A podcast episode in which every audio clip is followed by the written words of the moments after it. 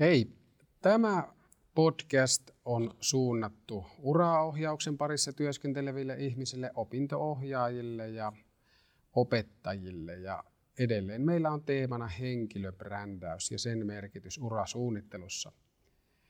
Tässä podcastissa kanssani on keskustelemassa Ikola Johanna ja Liukkosen Jaana ja mun nimi on Jussi Kareinen ja me toimitaan lehtorina Seinäjoen ammattikorkeakoulun kulttuurituotannon koulutusohjelmassa. Mä pikkusen taustatan tähän alkuun työelämän muutosta, että minkä vuoksi se henkilöbrändäys on sitten niin tärkeää.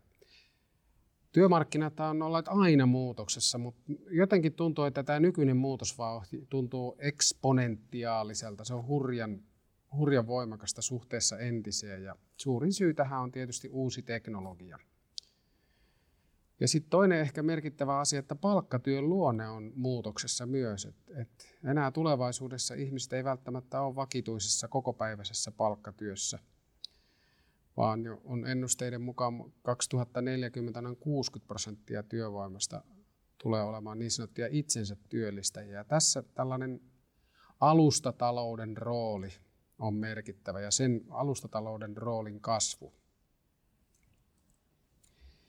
Tämä tietysti tarkoittaa sitä, että, että niin kuin, tavallaan tällaiset, niin kuin, että mitä muita taitoja ammatillisuuden kova ytimen lisäksi tulisi olla, että mitä pitäisi sisältää tällaisen asiantuntijan tutkinnon. Ja perinteisesti on ajateltu niin, että, että niin kuin koulutuksen tavoite olisi kouluttaa kuluttajia työmarkkinoille, niin nyt ehkä ja mikä tarkoittaa sitä, että, että joku antaa työpaikan, mutta tulevaisuudessa tulisi entistä määrätietoisemmin pyrkiä kouluttamaan ihmisiä, ketkä kykenevät työllistämään itsensä ja ehkä siinä samalla muitakin. Ja mitä nämä tällaisen niin kuin kovan ytimen lisäksi, minkä tyyppisiä ne työelämäkompetenssit on, niin siellä on tällaisia kuin kriittinen ajattelu, luovuus, eettisyys, empaattisuus, vuorovaikutustaidoista puhutaan paljon. Ne on ne on todella tärkeitä ja, ja, tuota, ja ylipäätään tällaisten geneeristen eli yleisten työelämätaitojen merkitys työllistymisessä korostuu.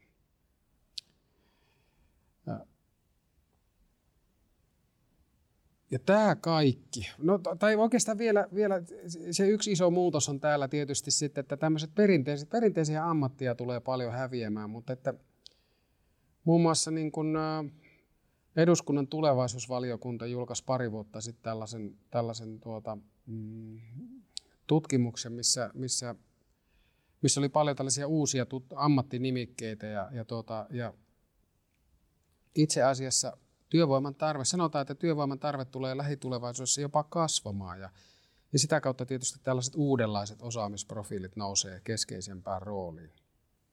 Ja tämä kaikki asettaa tietysti meille kouluttajille ja koko koulutusjärjestelmälle uudenlaisen haasteen. Miten me kasvatetaan työelämäosaajia, joilla on valmius itsenäisempään työotteeseen ja oman osaamisen suunnitelmallisempaan markkinointiin. Et me ei voida toimia suljetussa tilassa, vaan meidän pitää olla entistä avoimempia, saavutettavimpia, vuorovaikutteisempia ympäröivän yhteiskunnan opiskelijoiden ja työelämäkumppaneiden suuntaan. Sitten tietysti kaiken tämän sisäistäminen, että olisiko osaamiselleni jotakin näyttöä oman alan ulkopuolella. Mahdollistaako tai edistääkö tämmöinen suunnitelmallinen henkilöbrändäys niin sanottua loikkausosaamista, eli työllistymistä perinteisen ammattikentän ulkopuolelle.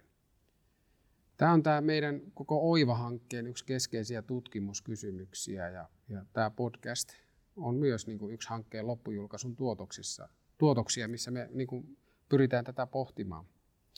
Eli sellainen tulevaisuuden työelämäosaaja, joka sopeutuu ja osaa toimia nopeasti muuttuvassa tällaisessa emergentissä työympäristössä, niin on vahvoilla. Seuraavaksi mä annan puheenvuoron Johannalle ja Johanna vähän avaa, mitä uraohjaajan tulisi ottaa huomioon, kun hän on henkilöbrändäyksen kanssa tekemisissä ja opiskelijan kanssa. Ole hyvä. Joo, eli tota, pohdin vähän sitä, että, että miten me saataisiin tota autettua opiskelijoita, kun he on nyt juuri tämmöisessä, tämänkaltaisessa tilanteessa, kun Jussi äsken kuvasi, eli tämä työelämä muuttuu ja, ja tota, työn kuvat ja työtehtävät muuttuu ja, ja tulee uusia ammatteja, niin on entistä tärkeämpää, että osaa sitä omaa osaamistaan jollakin tavalla tuoda esille. Mulla on tässä muutama kohta, joihin mä olen itse törmännyt ohjatessani opiskelijoita ja jotka mun mielestä on olennaisia asioita miettiä silloin, kun ohjaajana henkilöbrändäyksestä opiskelijoiden kanssa puhuu. Ensimmäinen on mun mielestä ehkä kaikkein olennaisin asia on se, että, että se ohjaajan oma käsitys ja suhtautuminen vaikuttaa paljon siihen, että miten ja mitä hän niille ohjattaville henkilöbrändäyksestä tuo esille. Eli tarkoitan yksinkertaisesti vaikkapa sitä, että, että jos ohjaajan käsitys brändäämisestä on sitä, että luodaan profiili sinne LinkedIniin ja se riittää, niin silloinhan puhutaan vähän eri asiasta kuin semmoisesta ohjaustilanteesta, tilanteesta, jossa tota, ohjaaja on ikään kuin sisäistänyt, että se brändäys lähtee ohjattavien kanssa miettimällä omaa ammatillista erityislaatua ja vasta sitten mietitään, että mikä ja mitkä on ne parhaat kanavat ja välineet sen brändin esille tuomiseen. Sitten tämä on mun mielestä jokaisen hyvä sisäistää ja mun mielestä ohjaajana pitää tuoda tämä esille opiskelijoille, että jokaisella ihmisellä on brändi, henkilöbrändi, riippumatta siitä, että tekeekö sitä brändäämistä tietoisesti vai ei. Ja se brändihän on syntynyt vuorovaikutuksessa muiden kanssa ja sen vuorovaikutuksen tuloksena on syntynyt niin kuin, mielikuva sinusta jonkinlainen. Ja jos siihen omaan brändiin haluaa vaikuttaa, niin pitää tehdä semmoista ihan tietoista työtä oman osaamisen sanottamisessa. Eli se pelkkä somessa roikkuminen ei ole sitä tietoista brändin rakentamista, vaan se tietoinen rakennustyö lähtee arvojen, vahvuuksien ja osaamisen kartottamisesta. Saanko kysyä tähän väliin? Mulle tuli mieleen tässä, että, tämähän niin kuin asettaa ohjaajalle erityisen, tai jotenkin tuntuu, että, että niin kuin semmoista tietynlaisia vaatimuksia. Että pitääkö sun mielestä ohjaaja miten hyvin tuntee se ohjattava sitten? Että, että tuota... En mä tiedä, ei välttämättä tarvi, se on hyödyksi varmasti, jos tuntee hyvin. Niin totta kai se silloin pystyy niin kuin ehkä itsekin niin kuin, näkemään ja, ja niin kuin ohjaamaan sitä opiskelijaa niin kuin, tavallaan oikeaan suuntaan paremmin. Mutta mun mielestä mä olen tehnyt uraohjausta myöskin semmoisille, joita en hirveän hyvin tunne. Että ei, se, ei se välttämätöntä ole, mutta auttaa kyllä asiaa. Okei. Okay. On mun mielestä tosi tärkeää asettaa tavoitteet brändäykselle, eli ohjaajan pitää tätä mun mielestä korostaa. Eli ennen kuin lähdetään miettimään, että no kuinka se brändäys tapahtuu, niin sitä pitää miettiä, että mitä sillä tavoitellaan. Että, että onko tavoitteena työllistyminen? No toki useimmiten se on se, vai onko se sitten tavoitteena työelämässä olevan niin kuin oman erityisosaamisen korostaminen tai jokin muu. Ja sitten tietysti pitää miettiä, että millaista tunnettuuden tasoa tavoitellaan, eli halutaanko profiloitua niin kuin omien olemassa olevien verkostojen sisällä, koko alan sisällä vai vielä laajemmin ihan niin kuin mediatunnettuuteen asti. Ja sitten mun mielestä ehkä tärkein asia, mikä ohjaajan pitää itse ikään kuin sisäistää, on tämä, että – että se itsensä brändääminen on osaamisen ja persoonan liitto. Se ei ole mikään päälle liimattu kiiltokuva. Eli totta kai erottautuminen on tärkeä, mutta sen pitää perustua ihan rehelliseen itsearvioon ja muilta kerättyyn palautteeseen. Ja sitä kautta vain pystyy tekemään semmoisen niin uskottavan henkilöbrändin itsestään. Sitten pitää lisäksi uskaltaa olla jotakin mieltä asioista ja pitää niin kuin kertoa mielipiteensä. Eli semmoinen hajuton ja mauton brändi ei kiinnosta ketään. Eli jos haluaa niin kuin semmoisen jos haluaa kiillottaa, jos ajattelee, että brändääminen on sen oman henkilökuvan kiillottamista, niin silloin ollaan hakoteilla. Että, että pitää uskaltaa olla semmoinen kuin on ja pitää uskaltaa olla jotain mieltä asioista. Että tässäkin toimii tämä vanha sanonta, että, että tota, jos pyrkii miellyttämään kaikkia, niin ei, ei taatusti miellytä ketään. Sitten ehkä kannattaisi tiedostaa oman alan stereotypiat. Eli liittyykö omaan alaan jotain sellaista stereotypia, mikä liittyy siihen, että, että tota, ajatellaanko alalla, että, että tämmöinen osaaminen, tällä lailla esiintyminen, tämmöinen ulkonäkö, habitus, niin on uskottava meidän alalla. Eli nämä kannattaa tunnistaa, jos tämmöisiä stereotypioita on. Että onko sitten niin, että, että suositellaan näiden stereotypioiden vahvistamista, en mä tiedä, ei välttämättä, vai että ei piitata niistä, koska jos se henkilöbrändäys lähtee jotenkin tämmöisestä kiillotusmielikuvasta, niin silloin usein ollaan tällä stereotypian tasolla. Ja se ei ole välttämättä sitten se tosi persona siellä sen brändäämisen taustalla. Ja sitten tota, persoonasta edelleen, että persona vaikuttaa brändäämiseen, persoonallisuustyyppi. Eli joillekin oman itsen esille tuonti on paljon helpompaa kuin toisille. Ekstrovertit pystyy luontaisesti tuomaan usein itseään esille helposti, kun taas jotkut introvertit, tarkkailijat saattaa ahdistua pelkästä ajatuksesta.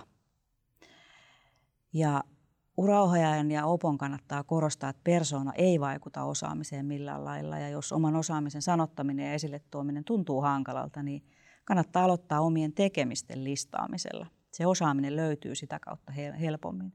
Kun tietää, että mitä on tehnyt ja mitä tekee, niin kyllä se osaaminen pystytään johtamaan sieltä tekemisten kautta.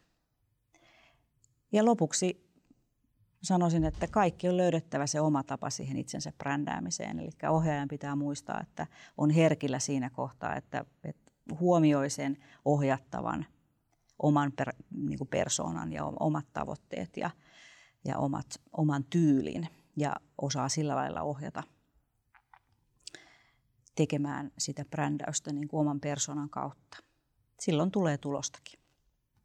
Hyvä, kiitos Johanna jäin tuossa jäin pohtimaan sitä, että, että niin kuin, tai nimenomaan kun ollaan tekemisissä opiskelijan oman persoonan kanssa ja ehkä semmoisen vielä, tietysti jos on nuoresta persoonasta kyse, niin tavallaan se oma identiteetin kasvun kanssa, että kun on, on niin kuin, ollaan aikuisuuden kynnyksillä, niin siinä pitää tietysti varmaan, varmaan niin kuin ohjaajalla olla erityisen herkät jotenkin tuntosarvet. Että, tai, tai en mä tiedä, mystifioinko mä tätä liikaa, että, että tuota, tavallaan sitä, että, että siinä on se, niin kuin se, se niin kuin, koska se henkilöbrändi lähtee niin kuin siitä aitoudesta ja toisaalta se on niin kuin, miten sä sanoit sen, niin se on niin kuin se osaamisen ja persoonan liitto. Mm. No ehkä se vähän mystifioisi liikaa, että, mm.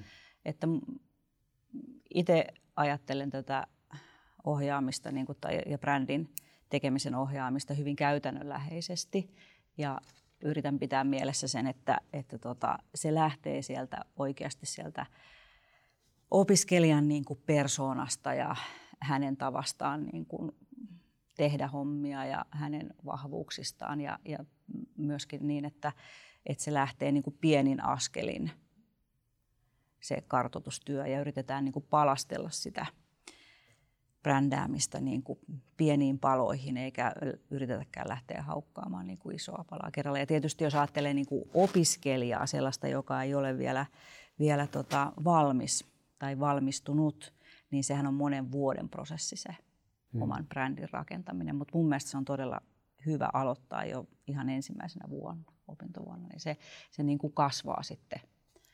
Ja sitten kun opiskelija on valmis, niin hänellä on jo toivon mukaan aika selkeäkin kuva siitä, että ainakin siitä, että mitä hän haluaa ja mitä ei halua. Ja sitten, että mitä jo osaa ja missä pitää vielä kehittyä. Ja sitten on ehkä työkaluja, joiden avulla pystyy sitä brändiä rakentamaan. Eli tämmöinen tietoinen henkilöbrändin rakentaminen jo opintojen alkuvaiheesta samalla kasvattaa niin kuin sitä ammatillista itsetuntoakin jo niin kuin Kyllä, kyllä. Ja varsinkin jos se jos se tehdään niin kuin ryhmässä, jossa, se, jossa opiskelijat saa palautetta toisiltaan, koska hehän on koko ajan tekemisissä tota, sen oman ryhmänsä kanssa ja tekevät yhdessä töitä, niin kuka on parempi palautteenantaja kuin se vertainen se kaveri siinä, jonka kanssa on se yksi, kaksi, kolme, neljä vuotta tehty hommia. Ja tällaisten vuorovaikutustaitojen opiskelu, mihin mä viittasin, on kovaa valuuttaa myös työmarkkinoilla. Sit, jos, jos tavallaan niin kuin, niin kuin sitä opiskelee tätäkin kautta. Okei, mennään eteenpäin. No mulla olisi vielä yksi kommentti. Ole hyvä. Tähän, että puhuttiin tästä ekstrovertista, että se on helpompi tavallaan tuoda. Jos olet ekstrovertti persona, niin helpompi tuoda sitä omaa osaamista, mutta toisaalta tämä brändäys nykyään tapahtuu aika paljon myöskin somessa, joka on taas sitten niin kuin introverteille huomattavasti niin kuin helpompi tapa tuoda sitä omaa osaamista esille, koska voi vaikuttaa siihen, että milloin ja miten sitä tekee.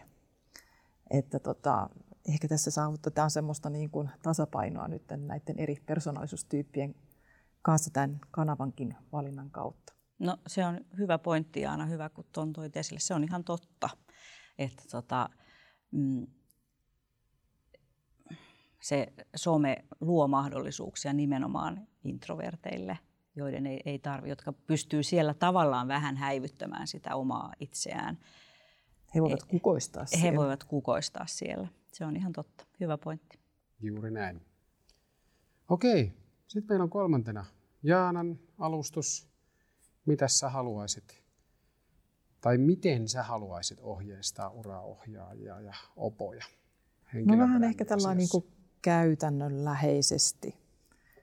Ajattelisin, että jos ajatellaan tämmöistä brändäystä, että onko se nyt sitten kuinka kallista touhua nykyään, niin eihän se sitä ole, koska sehän periaatteessa nyt perustuu ihan täysin siihen tämä ammatillisen brändin luominen, että tuodaan sitä omaa osaamista kiinnostavasti ja erottuvasti esiin. Ja tätä tämmöistä ammatillista substanssiahan niin ei voi ostaa. Sehän tulee niin kuin opiskelijahan oppii asioita, se kokee ja tekee.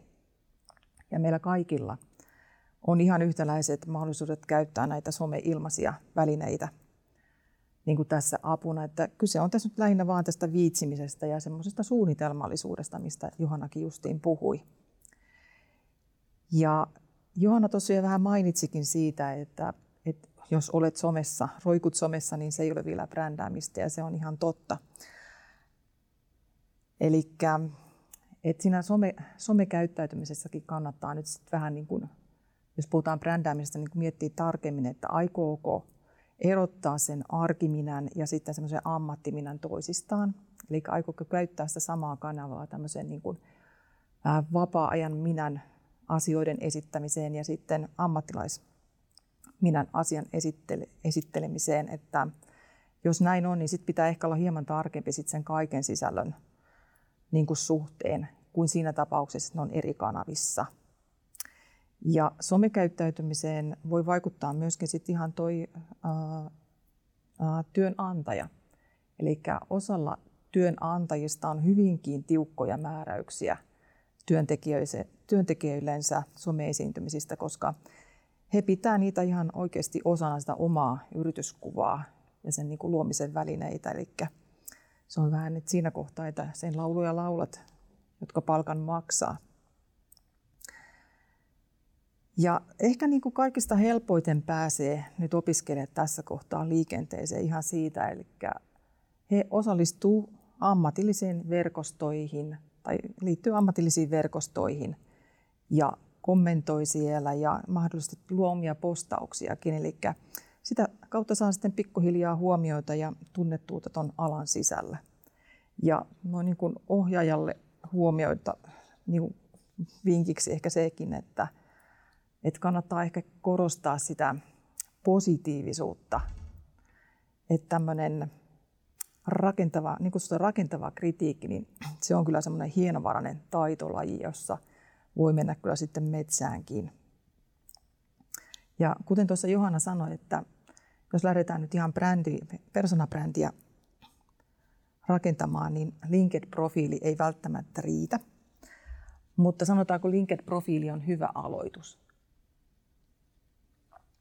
Eli ainakin sen pitäisi olla sitten hyvässä iskussa. Eli siellä on siisti kuva ja oma osaaminen on hyvin kuvattu ja siellä löytyy esimerkiksi paikkansa pitävä niin kuin CV. Ja seuraavassa vaiheessa varmaan kannattaa lähteä sitten miettimään sitä, että haluaisiko perustaa Facebookiin tai Instaan tai YouTubeen oman kanavan. Tietysti riippuen sitten sieltä, missä kohdeyleisö on, että mikä se kanava on. Ihan niin kuin tätä ammatillista brändiä varten, koska jos sinne perustaa ihan omat kanavat, niin sieltä saa ulos sitten aika lailla erilaista käyttäjädataa, jota voi käyttää sitten sen sisällön edelleen kehittämiseen.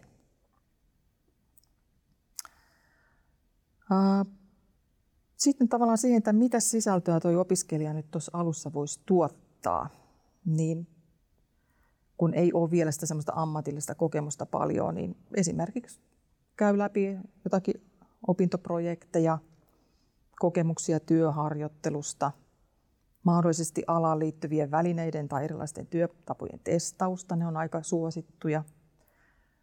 Ää, erilaiset tutoraalit, joko tuosta oppimastaan tai ihan tuommoista omastakin vapaa-ajan toiminnasta, jos se nyt liippaa jollain lailla tuota alaa, niin niistä voi hyvinkin aloittaa. Ja ää, blogit ja vlogit on niitä semmoisia siinä mielessä hyviä tapoja sitä omaa osaamista esittää, koska sä voit silloin määritellä ihan tasan tarkkaan, että miten ja mitä sä tavallaan käsittelet ja miten käsittelet. Mutta niin kuin Johanna sanokin, että sellaista hajutonta ja mautonta aineistoa ei kukaan jaksa pitkään lukea, että pitää olla kyllä jollain lailla sellaista mielenkiintoista sanottavaa ja myöskin mielenkiintoinen tapa tehdä se. Ja tosiaan niin blogien suosio on nyt pikkasen ehkä laskenut, mutta toisaalta taas vlogien suosio taas kasvanut, mutta siellä on kyllä myös runsauden pulaa. Ja tämmöinen videomuotoinen alusta voi sopia kyllä tosi hyvin sellaisille opiskelijoille, joille tavallaan toi kameran edessä esiintyminen on semmoista luontevaa. Ja kun tässä nyt on keskusteltu tästä, että pitääkö kaikilla, tai kaikilla pitäisi olla tämmöinen brändi, mietitty ammattiidentiteetti, niin pitääkö se sitten olla? Ei välttämättä ihan kaikilla tarvi olla. Voi olla, että on sellaisia työtehtäviä, jos on niin kuin olemassa jo valmiit speksit ja valmis verkosto, mutta usein tuossa uran murroskohdissa tai jos työllistät itseäsi esimerkiksi yksityisyrittäjänä, niin tämmöinen pohditumpi ammatti-imako, niin ei se ainakaan haitta ole, koska se helpottaa kontaktien luomista, sinusta löytyy informaatiota ja jos esimerkiksi haet uutta paikkaa ja siinä on useampi hakija, niin tämä tämmöinen oma selkeä niin kuin oman osaamisen esittäminen voi ollakin sitten se sinun kilpailuvalttisi. Hyvä. Saanko esittää yhden kysymyksen vielä tähän? Mä jotenkin, tai, tai mitä mieltä te ootte, kun sä Jaana tuossa totesit tämän, niin kuin ää, ammatti minä versus vapaa-ajan minä somessa, niin, niin tuota, mm, pitääkö se olla jotenkin niin, niin tuota, ää, eroteltu, vaan totta kai se on niin kuin, niin kuin, kun siihen henkilöbrändiin liittyy vahvasti se oma persoona ja aitous. Mutta mä vaan ajattelen jotain nuorta opiskelijaa, että tuota, niin kuin pystyykö se erottamaan sen, sen ammatillisen brändin. Siinähän on vahvasti semmoinen myös sitten se nuoren, nuoren niin kuin persoona mukana. Haittaakseni, tämä liittyy siihenkin kysymykseen, kun sä sanoit, että tarvitseeko kaikkien niin kuin rakentaa itselleen hyvin tietoisesti. Onko ylipäätään vaan tärkeää, että, että niin kuin, no. tulee löydetyksi. Niin, Sehän niin. tässä on se juttu, että tulee löydetyksi. Niin. Sillä lailla kuin haluaa. Mm. Joo, samaa mieltä. Tietysti tota, ei varmaan nuoren ihmisen, opiskelijan, niin, niin, niin jos hän alkaa ja kun hän alkaa itseään brändätä vaikka somessa, niin, niin, niin kyllä se on varmasti se, tota, ehkä se LinkedIn on nyt se, tietysti se tiukimmin ammatillinen, mutta mm, kyllä se voi olla joku blogi tai vlogikin, joka, jossa niin kuin jollakin tavalla kietoutuu yhteen se koko persona, koko el- oma elämä, henkilökohtainen elämä, mutta myöskin sit se ammatillinen kasvu ja muu. Niin aivan hyvin. Ja sitten se on varmaan myöskin vähän työtehtävästä riippuen ja työpaikasta riippuen, että kuinka paljon nämä sitten eroaa toisistaan. Eli on ammatteja, jossa on tietynlaisia oletuksia, että miten pukeudutaan, miten käyttäydytään, ja sitten on huomattavasti tämmöisiä niin kuin vapaamuotoisempia. Eli kyllä minusta siinä jollain lailla sitä ammatti, ammattialan traditioita jollain lailla pitäisi noudattaa. Ehkä, että kyllähän meillä ollaan nyt opettaja-ihmisiä tässä, niin kyllä mä, mä sanoisin itsestäni, että kyllä mun vapaa-ajan pukeutuminen on hieman muodottomampaa kuin nyt sitten niin kuin työmaalla, työmaalle pukeutuminen. Mm. Totta. Tuosta teki, tekisi mieli vielä kommentoida myöskin, että mulla on kokemusta tuosta, että, että opiskelijat sanoo, kun omaa osaamista ja tekemisiä pitää yrittää ruveta sanottamaan, niin he usein helposti niin kuin, ähm, sanoo, että no e-, eihän mä ole tehnyt niin kuin mitään, että eihän mä osaa niin kuin vielä mitään. Niin sitten heille tulee jotenkin yllätyksenä se, kun alkaa luetella, no mutta oothan sä, missä sä olit työharjoittelussa – Sähän oli, ja sähän oli teit tuommoisen tuotannon nyt opintojen aikana, että he ei, niin kuin, he ei välttämättä niin kuin aina heti hoksaa sitä, että, että opintojenkin aikana tehdään ihan opinnoissa kaikenlaista, joka on ammatillisesti kiinnostavaa ja kertoo jotakin opiskelijan osaamisesta. Ja sitä myöskin vapaa-aikana tapahtuu ammatillisesti Kyllä. kiinnostavia asioita. Kyllä tähän on ehkä hyvä päättää tai sillä tavalla, että, että juuri tuosta nimenomaan on kyse, että tuota, tekeekö sitä sitten henkilöbrändiä, rakentaako kuinka tietoisesti, mutta että näiden ohjeiden ja vinkkien avulla opiskelijan on, on mahdollista niin kuin sitä omaa osaamistaan sanottaa ja tätä kautta ehkä sitä ammatillista itsetuntoa kohottaa, joka taas osaltaan sitten edesauttaa sitä, että, että on rohkeampi työmarkkinoilla ja aktiivisemmin markkinoi itseään. Kiitos teille. Kiitos. Kiitos.